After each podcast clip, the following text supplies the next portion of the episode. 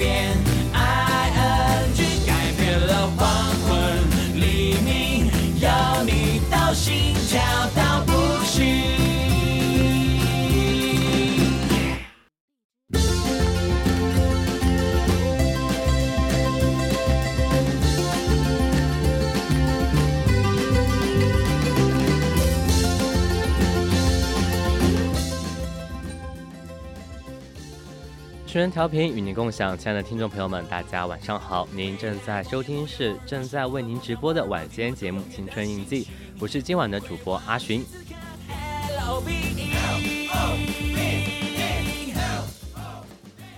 那现在我们的这个背景音乐哈，就是来自我们五月天的《恋爱 I N G》。那这首歌呢，我觉得大家听了之后呢，一定是一个非常哎砰心砰砰跳这种感觉哈。对，因为。五月天，我觉得可以算是很多很多人的一个青春回忆了。对，那今天呢，我们的青春印记呢，阿雪是和大家想去分享一下关于我和五月天的一些渊源吧。对。找到恋爱 ing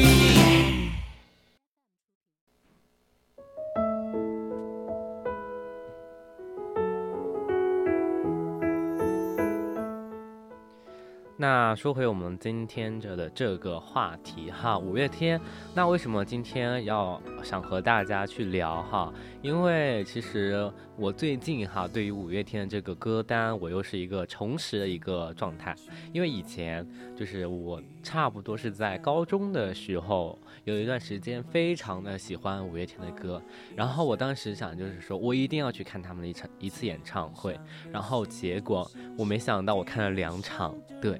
就是很让人很振奋的一件事情嘛，因为现在，呃，就是我再次听到他们的歌的时候，我会想到那个时候我高中，这是一个非常怎么说呢，嗯，值得大家回忆的一个时间。然后也是包括现在因为疫情的很多原因，然后现在一些演唱会根本没有办法举办了，所以呢，嗯，我听到呃，就是再次听到他们的歌的时候呢，我就又回想到，嗯。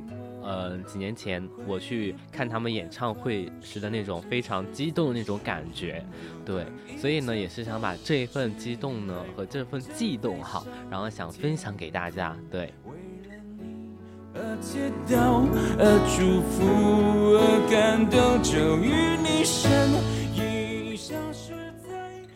那首先呢，阿勋要和大家先来介绍一下我们的这个组合五月天哈。那其实我觉得这个组合对很多人来说并不陌生，甚至很多人都听过他们的歌曲。但是，呃，了解归了解哈，但其实很多的很多的呃，就是具体方面的信息，可能很多人都还不太清楚。所以呢，我们现在也是给大家先来好好的去介绍一下，呃，这个组合。那五月天呢，我们来自。嗯，中国台湾的一个摇滚乐队，成立于一九九七年的三月二十九日，由温尚宇、陈信宏、石景航、蔡生燕、呃刘彦明这五名成员组成。那在九八年的时候呢，加入了滚石唱片，正式开始了音乐历程。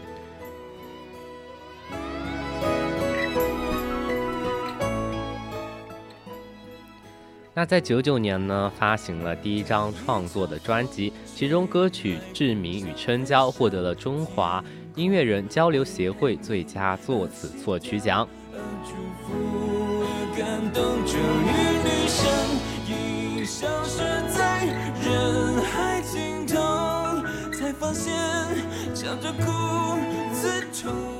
所以呢，我们来首先哈，我们就先来听一听，来回顾一下这他们的。第一张创作专辑的这首歌曲《志明与春娇》，那这首歌呢，我觉得是，嗯，怎么说呢，非常的，呃，因为志明和春娇这个爱情故事，我相信大家也比较清楚嘛。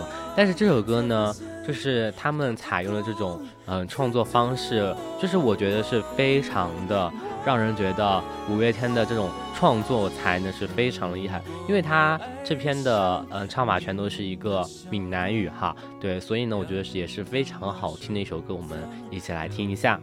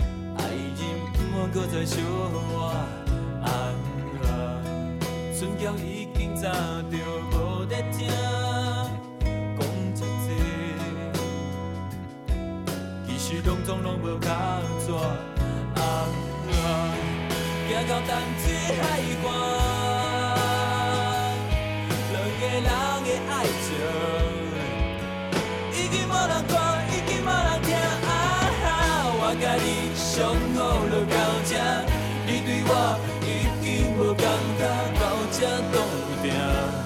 你也免爱我我你到这你对我已经感觉伤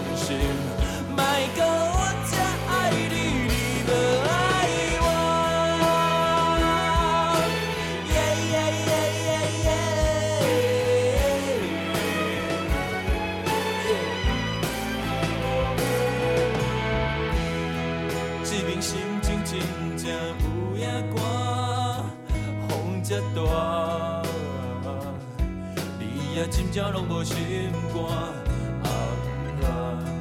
船桥你若无要喊我搬一场电影，咱著行到这位船拄煞，啊啊！行到淡水海岸，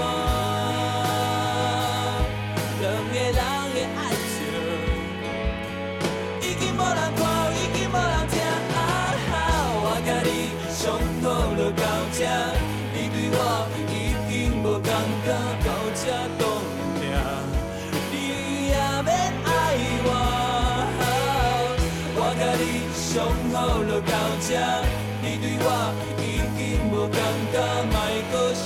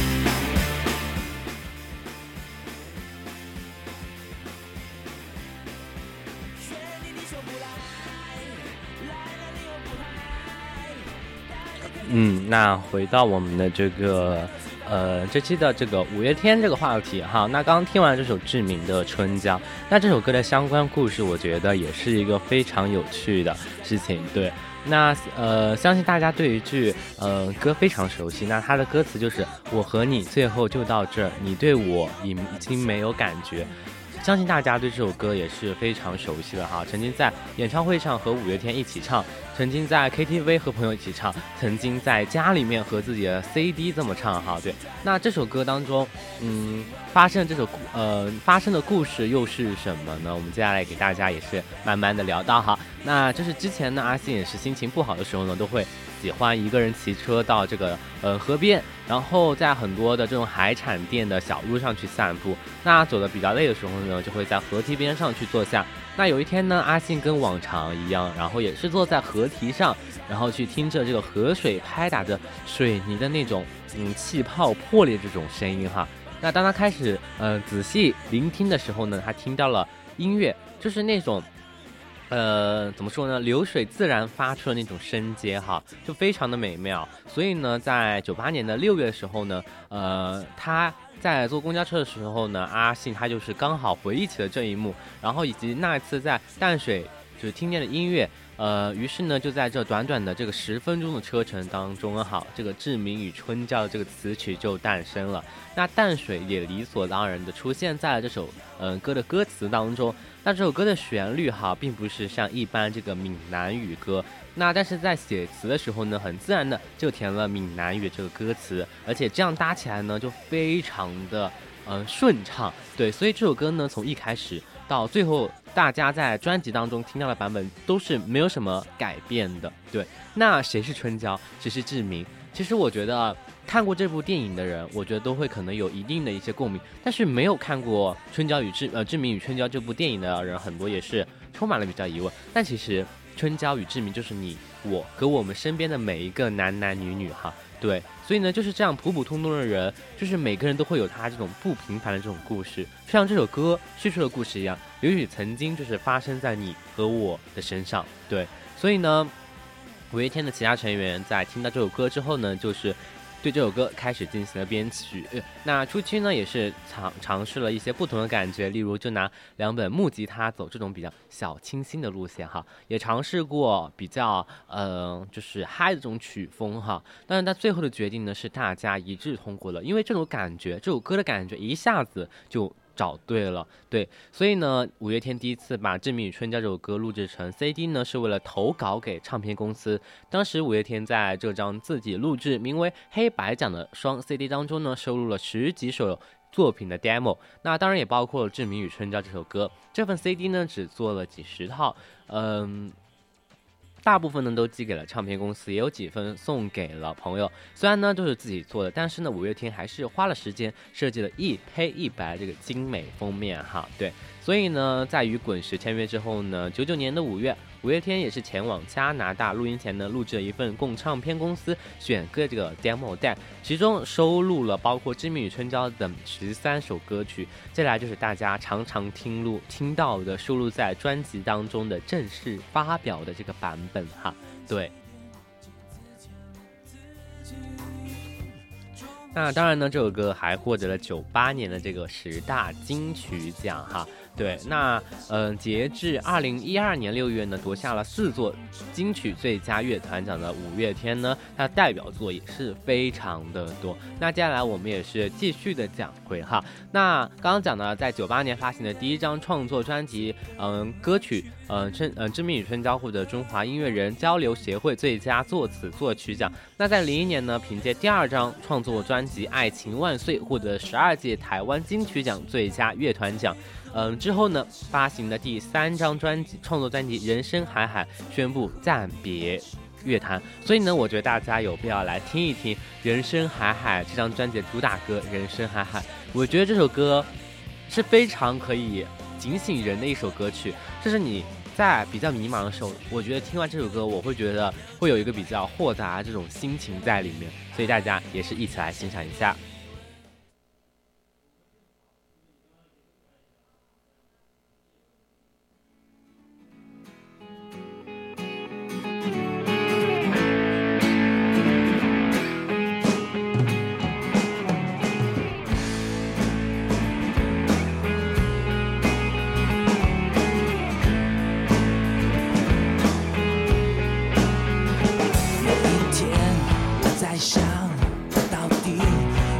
个什么东西，还是我会不会根本就不算东西？天天都漫无目的，偏偏又想要证明证明，别人从屁股放屁，我却每天每天都说要革命，就算是整个世界把我抛弃，我至少快乐伤心我自己决定。所以我说就让他去我知道潮落之后一定有潮起有什么了不起。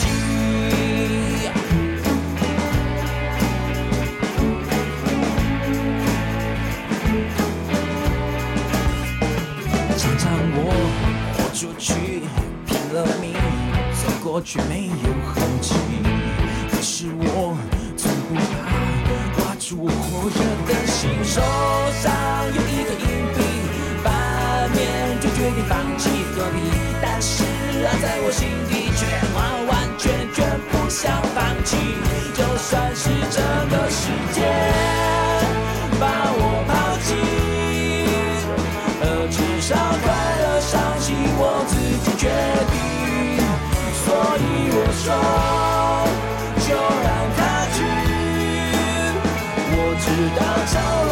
落之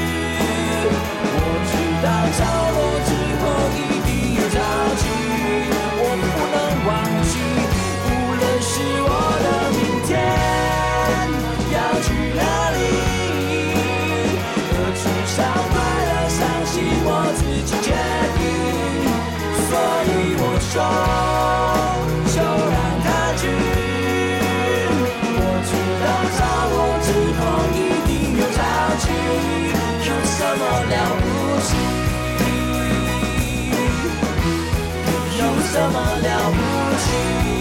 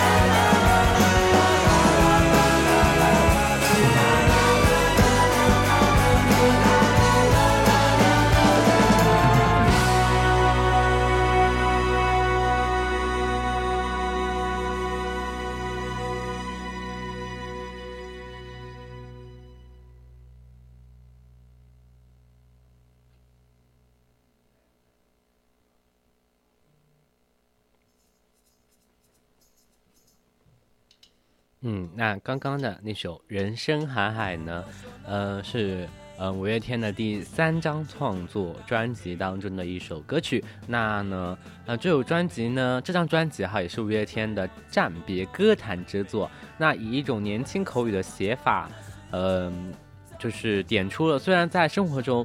嗯，遭遇了瓶颈挫败，也许不知道明天会怎么样，却仍不放弃勇敢向前这个人生态度哈。那销售量，这首专这张专辑这个销售量哈，在发行一个月后呢，就达到了五十呃三十五万张。对，那由于前两张专辑的这个热卖和五月天对音乐的执着精神。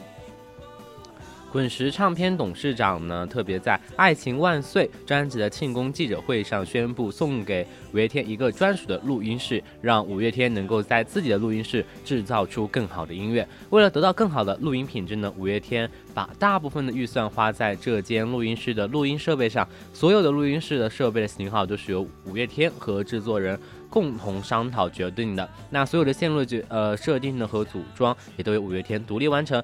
呃，那这首《人生海海》呢？你所听见的每一个声音呢，都是从这个录音室产生的。那在将近两个月的录音期呢，五月天每个人的吃喝睡都在这个录音室里面。哈，那这张专辑的标题《人生海海》，呃，是在第二张专辑宣传期的时候，阿信便想到这个主题。那经过时间的长期的这个消化，哈，那阿信越来越觉得呢。呃，这个方向契合他们的一个心境，所以呢，他坦诚以前写歌比较外放，心中有冲动就写下音乐是比较直接的方式，但开始这张专辑的创作时呢，却已经没有办法去遵循以往这个模式写歌了，可能是因为人环境的气氛造成的，也可能是自己这个心境发生了转变，所以呢，下笔呢在这首歌上就比较偏向内敛，那。可能也有很多的比较社会现象的主题在里面，希望大家能在呃当中找了这个未来的方向哈。那人生海海呢？按照阿信自己的说法是，人对未来有许多的疑惑和不安全感，因为近一年来的，就是那个时候呢的这个经济不景气啊，或者是政局的这个不安定呢，让所有人都对自己的未来产生了一定茫然。作为呃一个摇滚乐团呃乐团哈，那五月天。就是有这个勇气去面对，不管是好是坏，都会有这种积极勇敢的态度。那人生原本就像海一般广阔无边，充满诱惑，也充满疑惑。但就像潮水，随随时会产生新的行径。呃，潮落之后呢，也必定会有潮起。这就是五月天期许的这个人生态度。所以呢，我觉得这首歌真的是非常有启发性的一首歌。包括我们现在去听，就可能你在呃。你自己的人生里面会有一点点的小失意吧，所以当你听到这首歌，我就希望大家能振作自己的这个精神，勇敢的向前拼搏，就 OK 了。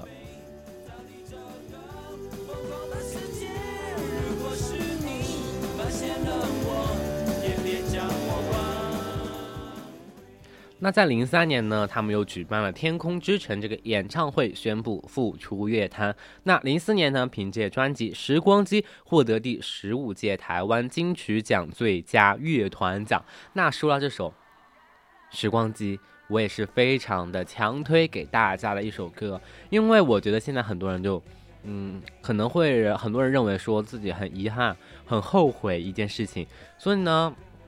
就是对于自己这个曾经做过很后悔的事情，就会有一种遗憾感在里面吧。所以呢，我觉得，呃，这首歌它不仅就是天马行空这个想象，因为时光机嘛，对不对？那这首歌呢，我觉得，嗯，带给大家的更多的就是，嗯，寻找我们现在生活当中我们真正想要得到的东西。对，所以我觉得，嗯，不管怎么样。呃，我们在每一个重要并且感动的时刻，我们要努力去把握这个当下，不要，嗯，错过这个时间，让自己变得不高兴。那这首时光机呢，也给分享给大家。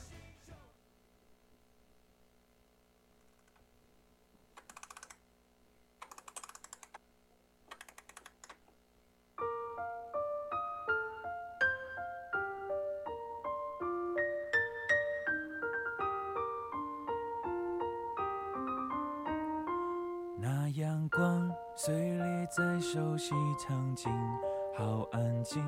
一个人能被多少的往事占不清？谁的笑，谁的温暖的手心，我着迷。伤痕好像都变成了曾经。全剧终，看见漫长空座椅，是。好像真实又像虚幻的情景，只是那好不容易被说服的自己，借口又顶不住懊恼的情绪。好后悔，好伤心，想重来行不行？再一次，我就不会走向这样的结局。好。相信。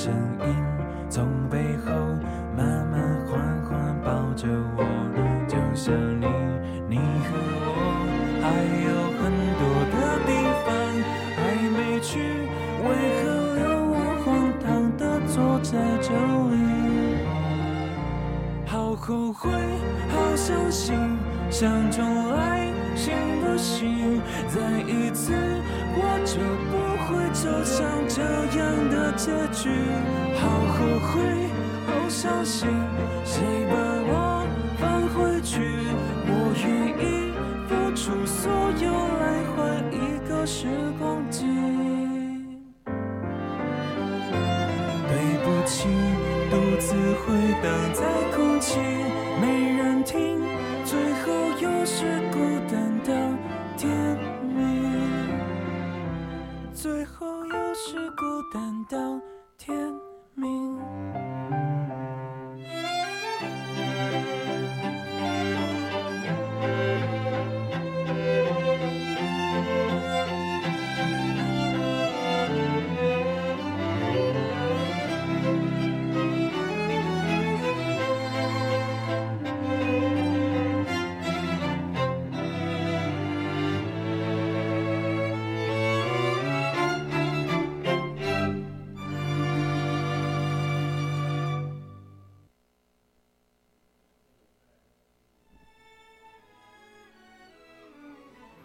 那这首《时光机》呢，也是嗯，大家听完之后，我不知道大家是怎么样的一个心情哈。那这首歌呢，诞生于五月天兵役问题解决复出之时，那大张旗鼓进军全亚洲，努力开阔大陆市场。复出演唱会以及新专辑的录音制作。那五月天把第四张专辑名称定为《时光机》，一方面呢是在成功的三部曲之后呢，希望能够重新展开另一个新的阶段。那另一方面呢，就是要嗯抛却前作获得空前成功这个包袱之外呢，还是能够提醒自己五年前踏入流行音乐这条路程的时候这个初衷哈。那拾起当初对音乐这个最纯粹的这个嗯感动。那处于休整状态两年里呢，呃，远离了灯光、掌声、舞台、热情的这个乐迷呢，五月天慢慢的变回了一九九八年那个默默无闻的乐团。做音乐呢，只为了让自己开心，深深确定音乐是为自己而做，不是为了市场，不是为了位子而做。那这两年呢，五月天每个人都有各自的生活、各自的朋友、各自的理想，相隔遥远距离，截然不同的经历。对于五个几年来朝夕相处的人来说呢，他们前所未有的正式分开生活了。那走过了五个人各自不同的两年呢，一人两年，五人就是十年哈。那五月天带回来的十个年份丰富的人生经历和五个有故事的人，虽然在短短时间当中呢，五月天的。嗯，团员们各自面对了人生中的重大关卡，但他们始终乐观，对这张专辑的录音呢始终不曾放弃。也因为这些难关，让他们对于做音乐的初衷更为笃定。除了很多崭新的音乐类型之外呢，依然没有失去五月天音乐最为动人的这个部分哈。那经过大风大雨这个考验，五月天的时光机犹如一朵灿烂而充满色色彩的花，正在对生命绽放微笑。那这张专辑呢，加入了许多新的音乐元素。最先曝光的这个武装与阿姆斯壮，让人看到了五月天这个音乐的企图。除此之外呢，还为了打造全新专辑，五月天更是为音乐室添购了价值数十万的这个录音设备，哈，把音乐做到最好。那石头就嗯到这个英国的利物浦披头。四保罗麦卡尼学院学习了音乐期间呢，除了学习到不少录音制作的专业技术之外呢，也结交了世界各国的顶尖高手们。那这张专辑就有加拿大籍的同学兼好友康瑞，因为被《天空之城》演唱会感动到，而甘愿放弃月薪十万台币以上的瑞士电视台的工作，来到荃湾，来到台湾，全力支持五月天的录音工作，使得五月天。增加了更具国际的这个国际性的这个录音技术哈。那在这一次，嗯，这一次的这个专辑录音当中呢，五月天也是把命都快豁出去了，每天吃喝拉撒都在录音室，日以继夜的这个结果呢，把一个一个都累出病来了。所以呢，这首歌呢，也是让五月天付出了很多很多的心血在里面。那当五月天带领乐迷们在每首歌之间穿梭时呢，都是在寻找这个真实的生命啊哈。那每一个重要且关关关键这个感动的时刻呢，就这是这张专辑之所以取名为《时光机》的这个真正的含义。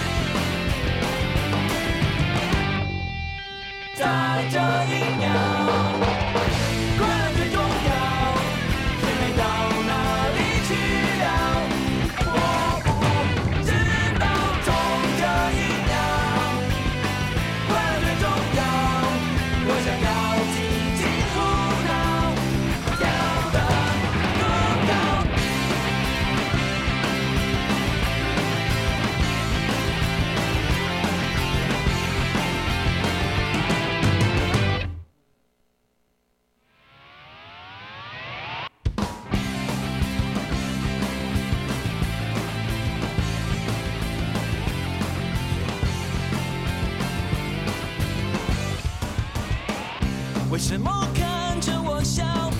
又给我一个拥抱前一秒明明心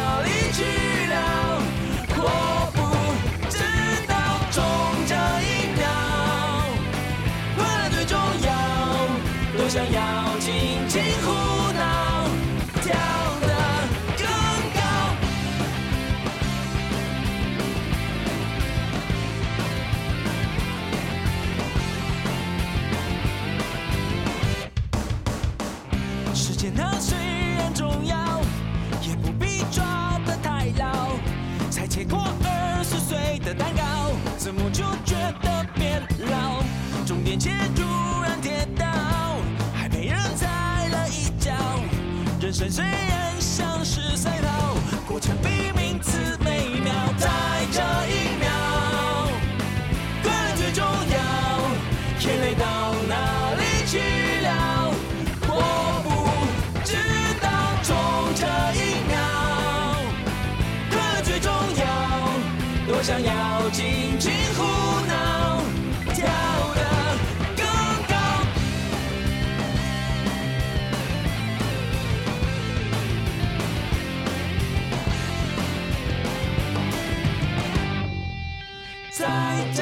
Yeah.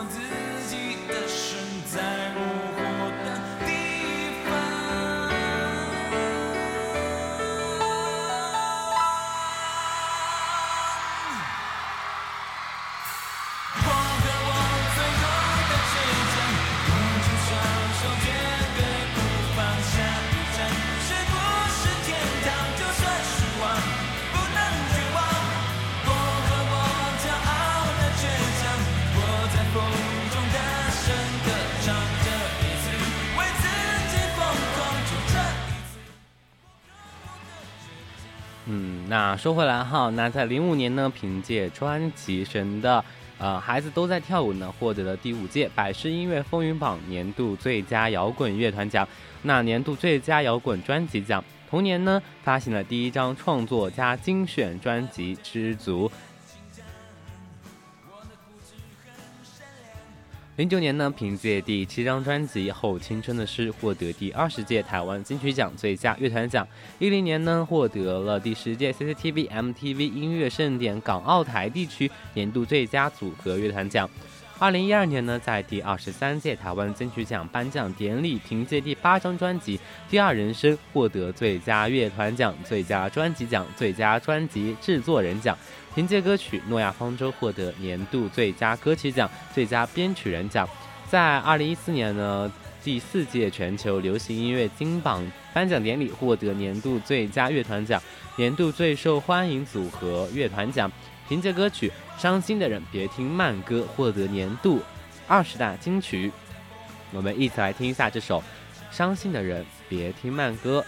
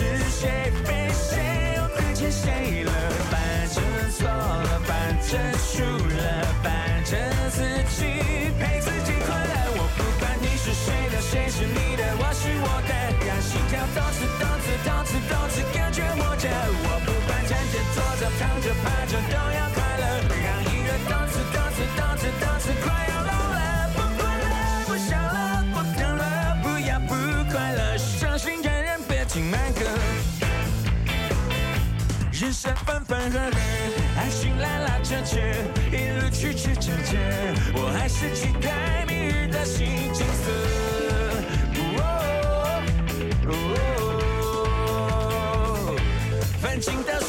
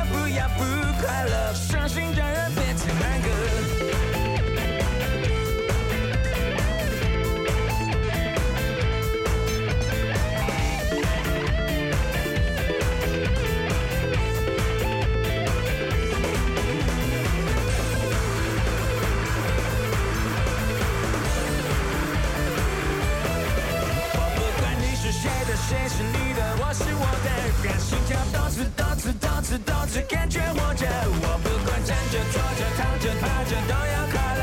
让音乐动次动次动次动次快要老了，不烦了，不想了，不等了，此时此刻不得不去贯彻快乐。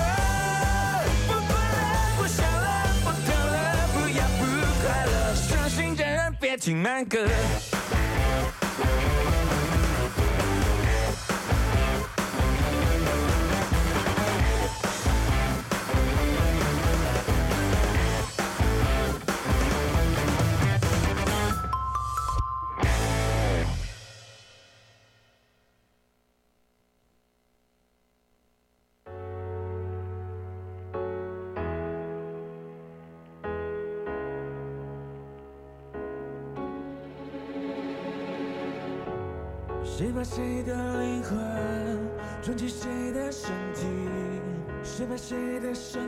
变成鲤鱼囚禁自己？乱世总是最不缺耳语，那种美丽会换来妒忌。你并没有罪，有罪是这世界是个人入罪，你不需要抱歉。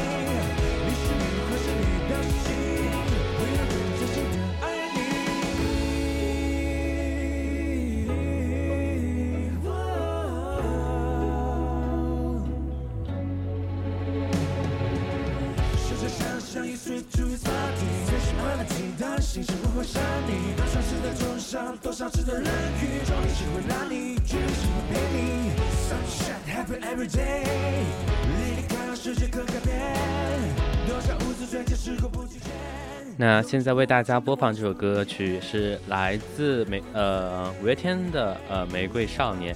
那这首歌呢，其实呃是由蔡依林、阿信作词，陈心如歌词协力。嗯、剃刀奖蔡依林作曲，收录于蔡依林一八年的十二月二十六日发行的专辑《Ugly Beauty》当中。那一九年呢，这首歌在呃六月二十九日呢获得了三十届台湾金曲奖年度歌曲奖。那这首歌呢，也是嗯和五月天呃渊源比较深厚的一首歌曲哈。那这首歌的背后的这个故事呢，是因为在台湾，呃因举举止女性化而遭受校园霸凌致致死的台湾男生叶永志。呃，蔡依林呢曾把这个悲剧故事搬上演唱会舞台，呃，警示公众善待身边不一样的人。那蔡依林表示，当她想用《玫瑰少年》作为主题时，发现了词汇不大够，于是就请到了自己好友阿信帮忙填入更多形容词。在她写入了歌词初稿之后呢，就邀请五五月天阿信共同填词。希望借由这首歌能带给这些为自己该有的权利奋斗的群众一点希望和力量。那这首歌呢，属于一个中板块，那却有一种淡淡的忧伤在里面哈。对，其实听完之后呢，更多就是有一点点感动哈。对，那其实《玫瑰少年》这首歌的这个呃影片当中呢，呃，我觉得更多也是带给大家的一种比较，嗯、想要去，呃，就是为了想要去给大家展示，呃，一定要呃束缚，嗯、抛开我们所谓这些束缚，我们要去呃为自己的这个呃权利去争取斗争。对，嗯、其实呢，嗯、这个背后的这个故事哈，我觉得相信很多很多人，嗯、其实都有一定的这个呃熟悉这个背后的这个故事哈。对，其实呢，我觉得嗯。能把这首歌，能把这些事例能用音乐表达出来、创作出来，我觉得这就是音音作音乐作为一个我们的一个媒体工具，我觉得是非常好的一个作用。所以呢，我们一起来再来欣赏一下这首《玫瑰少年》。谁把谁的灵魂装进谁的身体？谁把谁的身体变成鲤鱼囚禁自己？乱方式总是最不缺而已。那种美丽会换来妒忌，你并没有罪，有罪是这世界是个温如罪，你不需要抱歉。What I will be you, baby boy, and could be me。说如果不听，让我陪你安静。I wish I could hug you, to really, really be free. Oh, 那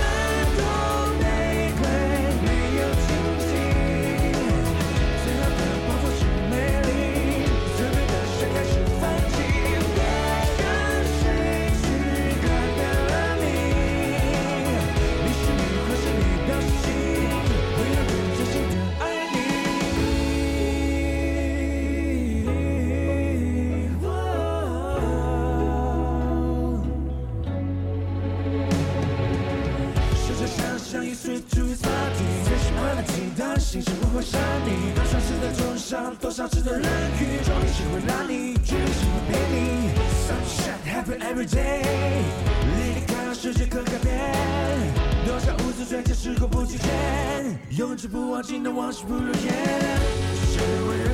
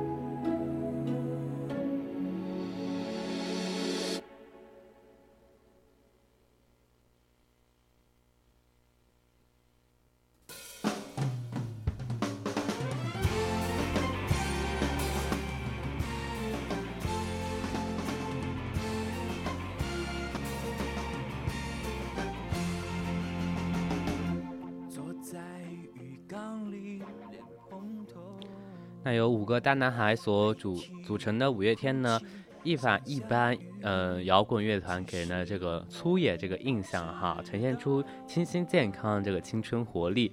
那作为乐团呢，常见于团体之间一言不合就撕的这种事情哈，和五月天其实是非常绝缘的。那他们不是没有被撕过，那荣耀背后呢也是充满了伤痕。那质疑抨击他们，当然也看得到。当然，五月天呢不争一时口舌之快，去做音乐人本分之事，透过音乐反思表达。那五月天的作品呢和行动相一致，可以这样说，他们的歌呢和他们的人符合乐迷的期待，对这个世界充满期待，灌输一种价值观：只要你努力不断奋斗，总有出头的一天。五月天他们输出了很多价值观，通过自己的各种渠道形成一个稳定系统，并且一直做了这么多年，越来越好，把梦想这种虚无缥缈的东西变成了生产线和流水线，使得更多的人知道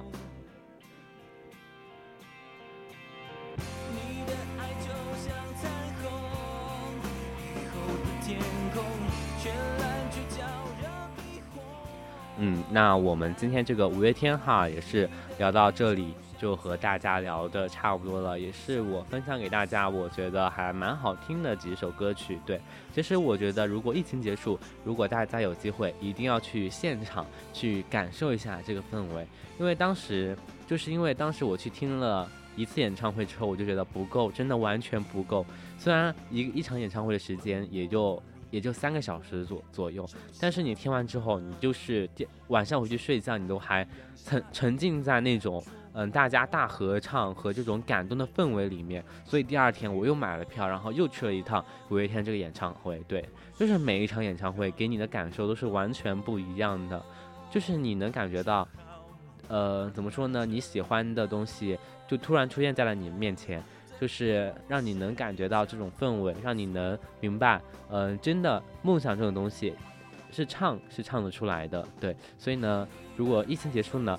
嗯，结束了，所以也是希望大家有机会可以去听听五月天的演唱会，多去了解一下这个团体。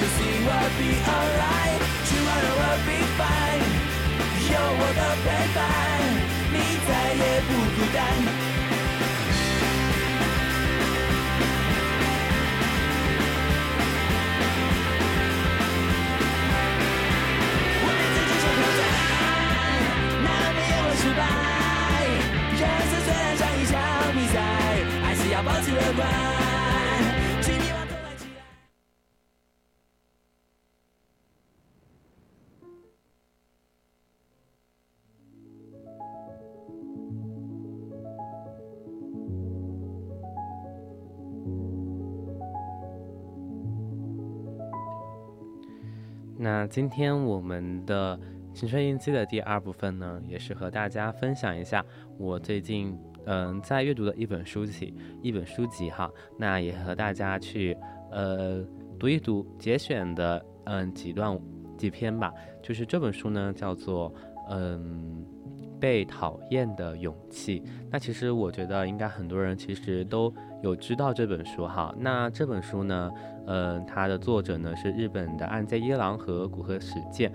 那该书呢也是讲述了如何能够在繁杂的日常琐碎和复杂人际关系当中，用自己的双手去获得真正的幸福。我觉得这个，嗯，这本书呢，我觉得带给我更多的就是要怎么，嗯，去好好的生活，怎么样呢？嗯，拥有了这种被讨厌的勇气，才会拥有这种。嗯，真的可以幸福的这种可能在里面，对，所以呢，嗯，所谓的自由就是被别人讨厌，我觉得这句话就是说的也是非常有道理的，所以呢，也是在这里把这本这本书的一些选择部分、节选部分分享给大家。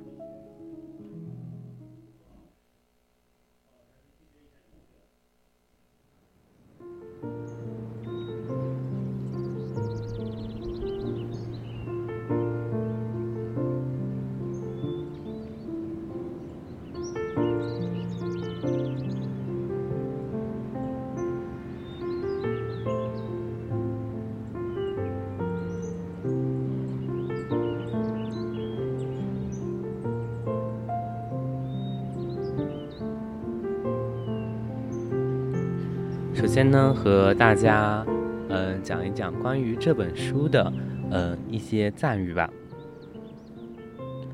嗯，曾宝仪曾经对这本书说道：“他期许我这一年能拥有被讨厌的勇气，就是大胆的许下做自己的愿望，并勇敢的实现它。”陈文琪说道：“小心检视你的成功是否只是以害怕被他人讨厌而换来的。”若是如此，那你的成功不幸只代表你为他人活了一辈子。本书的名字《被讨厌的勇气》，承担这种自由和责任，需要无畏的勇气。这种勇气是阿德勒心理学的关键词，也是我们人生的最终解药。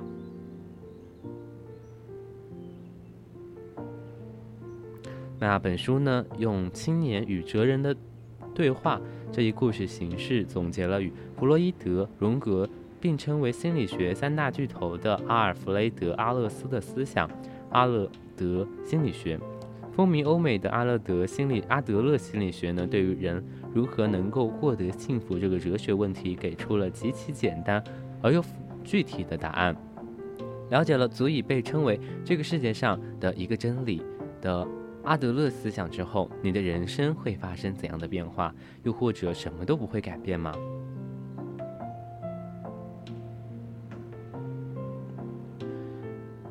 首先来，我们听一下推荐序一《勇气的心理学》。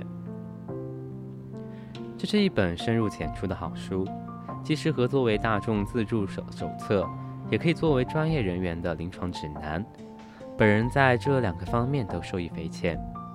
作为一般读者，它可以是你接触心理自助的第一本书。你可以不需要任何准备知识，就可以从容地打开这本《被讨厌的勇气》，甚至不需要知道阿德勒是谁，他跟弗洛伊德有什么关系。本书有在当代并不常见的对话题写就，延续了很多古代经典赖以传世的方式，如《论语》《黄帝内经》《理想国》及大多数佛教经典。对话题使得我们阅读的时候感到非常亲切，有如师在侧、如有在临的体验。我们可以跟随书中两位主角的对话，跟随他们的辩论，进入阿德勒式的心理成长世界。跟随他们的辩论，进入阿德勒式的心理成长世界。尤其要点赞的是，书中设计的案例朴实平直。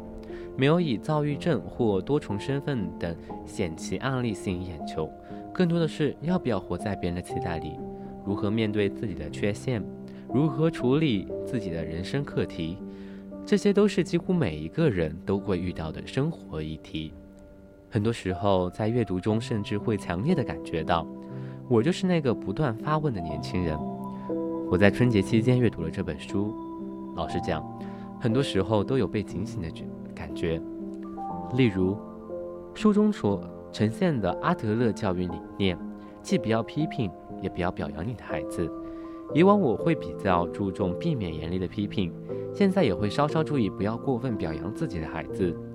尽管作为一名专业的助人者，这样的结论早不陌生。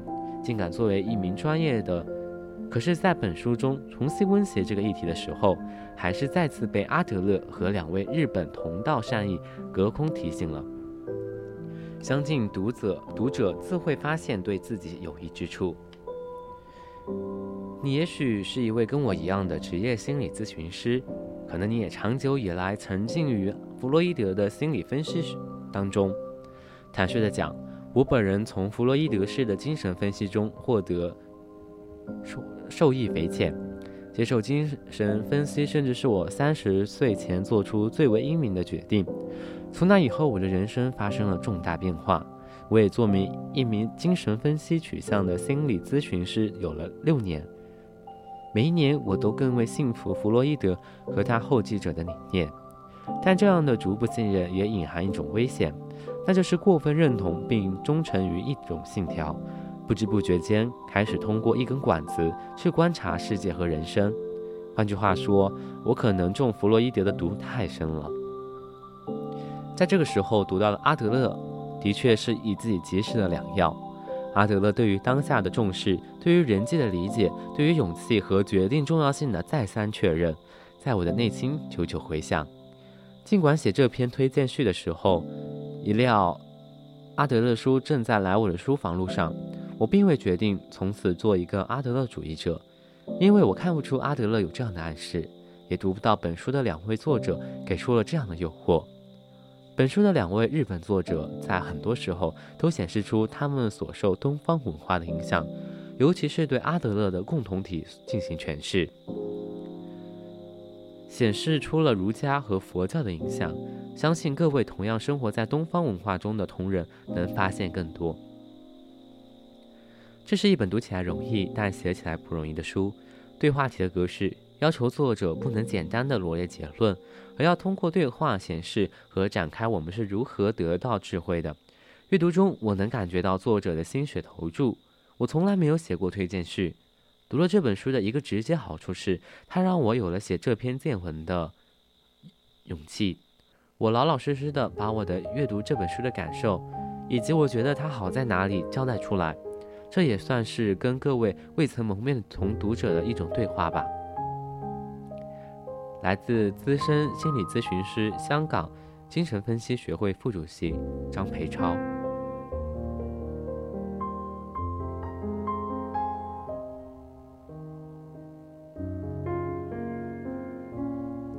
引言：从前，在被誉为千年之都的古都郊外，住着一位哲人。他主张世界极其简单，人们随时可以获得幸福。有一位青年无法接受这种观点，于是他去拜访这位哲人一探究竟。在这位被诸多烦恼缠绕的青年眼里，世界是矛盾众生的一片混沌，根本无幸福可言。青年问：“那么我重新向你发问了，先生主张世界极其简单，对吧？”哲人说：“是的，世界简单的令人难以置信，人生也是一样。”青年又问道：“您这种主张是基于现实，而并非仅仅是理论吗？也就是说，你认为横亘在你我人生中的种种问题也是简单的吗？”哲人回答：“当然。”青年说：“好吧，在开始辩论之前，请允许我先说明一下此次造访的目的。首先，我冒昧造访的首要缘故呢，就是要和先生充分辩论，以见分晓。”其次，如果可能的话，我希望能让先生您收回自己的主张。哲人笑笑。青年又说：“久闻先生大名，据说此地住着一位与众不同的哲人，提倡不容小觑的理想论，人可以改变，世界极其简单，人人能获得幸福。对我而言，先生的这些论调我都无法接受，所以我想用自己的眼睛去确认。”哪怕是微小的不当之处，也要给你纠正过来。不知是否打搅您了？”纸人回答说：“没有，欢迎之至。我自己也正期待着倾听像您这样的年轻人的心声，以丰富学问呢。”青年表示非常感谢。其实我也并非是想要不分青红皂白的否定先生。首先，贾定先生的说法成立。我们从这种可能性开始思思考：世界是简单的，人生也是如此。倘若这种命题中含有几分真理，那也是对于孩子世界而言，孩子的世界没有劳动和纳税之类的现实义务，他们每天都在父母或社会的呵护下自由自在的生活，未来充满无限希望，自己也似乎无所不能。孩子们的眼睛被遮盖了，不必去面对丑恶的世界。的确，孩子眼中的世界所呈现出的简单姿态，但是随着年龄的增长增长。世界便逐渐逐渐露出真面目，人们不得不接受“我只不过如此”之类的现实。原以为等候在人生路上的一切，可能都会变成不可能的幸福浪漫主义季节转瞬即逝，残残酷的现实主义时代终将到来。真人说：“你的话的确有趣。”青年又说：“还不仅如此，人一旦长大。”就会被复杂的人际关系所困扰，被诸多的责任所牵绊，工作、家庭或者社会责任，一切都是。当然，孩提时代无法理解的歧视、战争或阶级之类的各种社会问题，也会摆在你眼前，不容忽视。这些都没错吧？神人回答：“是啊，请您继续，请你继续说下说下去。”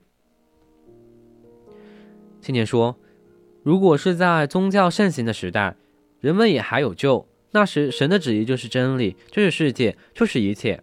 只要遵从神的旨意，需要思考的课题也就很少。但是，宗教失去了力量，人们对神的信仰也出于形式化，没有任何可以信赖的东西。人人都充满了不安和猜忌，大家都只为自己而活。这就是所谓的现代化社会。那么，请先生回答我，在这样的现实面前，您依然要说世界是简单的吗？这人回答：“我的答案依然不变，世界是简单的，人生也是简单的。”青年回答：“为什么世界是矛盾横生的一片混沌？这难道不是有目共睹的吗？”哲人表示：“那并非是世界本身复杂，完全是您把世界看得复杂。”青年说：“是吗？”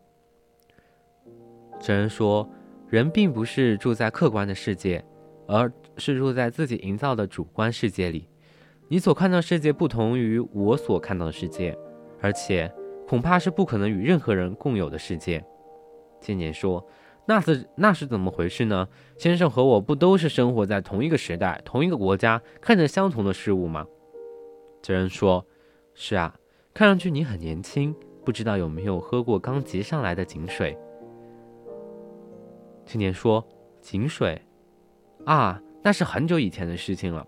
位于乡下祖母家有一口井，炎炎夏日里，在祖母家喝上清凉的井水，那可是那时的一大乐趣啊。知恩表示，或许你也知道，井水的温度是恒定的，常年在十八度左右，这是一个客观数字，无论谁测都一样。但是夏天喝到的井水感觉凉爽，而冬天饮用时。就感觉温润，温度恒定在十八度，但夏天和冬天饮用的感觉却大不相同。青年说：“这是环境变化造造成的这个错错觉。”真说：“不，这不是错觉。对那时的你来说，井水的冷暖是不容否定的事实。所谓住在主观世界中，就是这个道理。如何看待这一主观，就是全部，并且我们无法摆脱自己的主观。”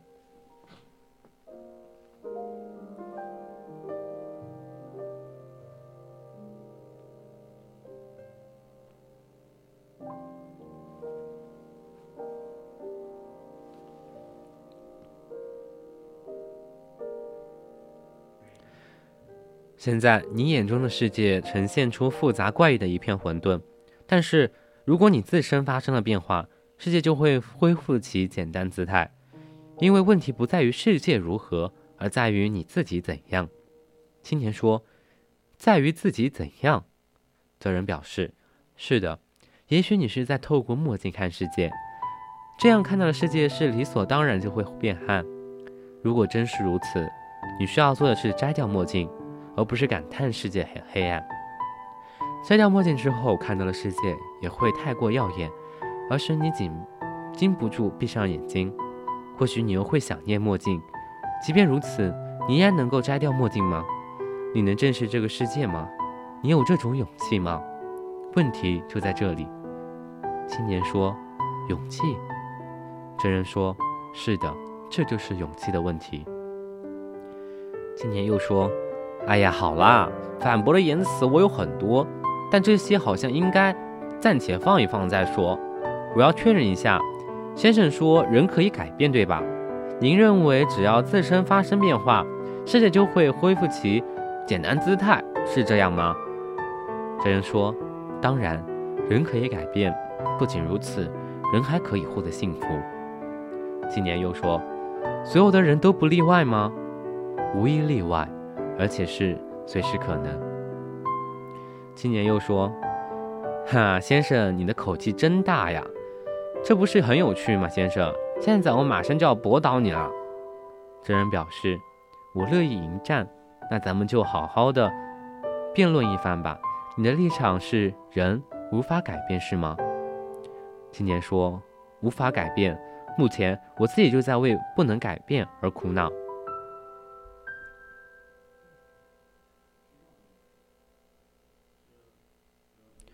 哲人说：“但是同时你自己又期待改变。”青年表示：“那是当然，如果可以改变，如果人生可以重新来过，我甘甘愿跪倒在先生面前。”不过，也许先生会输给我。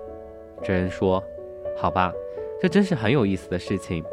看着你，让我想起了学生时代的自己，想起了年轻时为探求真理而去寻访哲人的方血血气方刚的自己。”青年说：“是的，就是那样。我也是正在探求真理，人生的真理。”真人说：“之前我从未收过弟子，而且一直都感觉没那种必要。”但是，自从成了希腊哲学信徒之后，特别是邂逅另一种哲学以来，我感觉自己内心某个角落一直在等待着像你这样的年轻人的出现。青年说：“另一种哲学，那是什么呀？”哲人说：“来，请去那边的书房，就要进入漫长的深夜了，给你准备咖啡的什么吧。”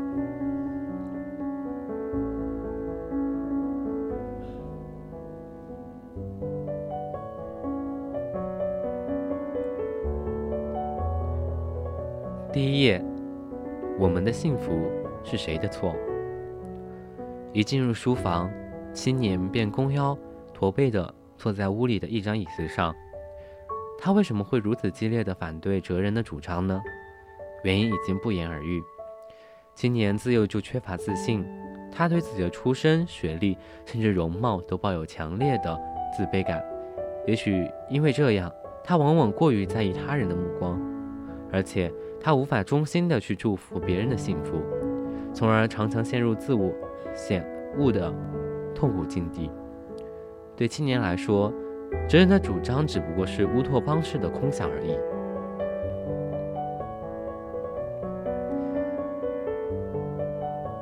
青年说道：“刚才您提到另一另一种哲学，但我听闻先生的专长好像是希腊哲学吧？”哲人表示。是啊，从十几岁开始就一直和希腊哲学为伴，从苏格拉底到柏拉图、亚里士多德等知识巨人们一直陪都陪伴着我。现在我也在翻译柏拉图的巨作，对希腊古希腊的探究也许终身都不会停止。青年问：“那么另一种哲学又是指什么呢？”成人表示：“它是由奥地利出身的精神科医生阿尔弗雷德。”阿德雷于二十世纪初创立的全新心理学，我们现在的一般根据创立者的名字而其称其为阿德勒心理学。青年表示，这倒是让我有些意外，希腊哲学的专家还研究心理学啊。真人说，我不清楚其他心理学是什么情况，但是阿德勒心理学可以说是与希腊哲学一脉相承的思想，是一名很深奥的学问。青年说：“如果弗洛伊德和荣格的心理学，我也多少有一些心得体会，的确是非常有趣的研究领域。”哲人说：“是的，弗洛伊德和荣格也非常有名。阿德勒原本是弗洛伊德主持的维也纳精神分析协会的核心成员，但是两人后来因观点对立而导致关系破裂。于是阿德勒根据自己的理论开创了个体心理学。”青年说。个体心理学，可真是一个奇怪的名字。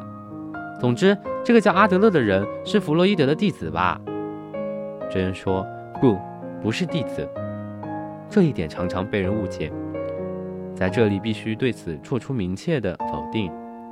阿德勒和弗洛伊德年龄相仿，是平等的研究者关系。这一点完全不同于弗洛伊德视若父亲一样的仰慕的荣格。而且一提到心理学，人们往往只想到弗洛伊德或荣格的名字，但在世界上，阿德勒是与弗洛伊德、荣格并列为的三大巨头。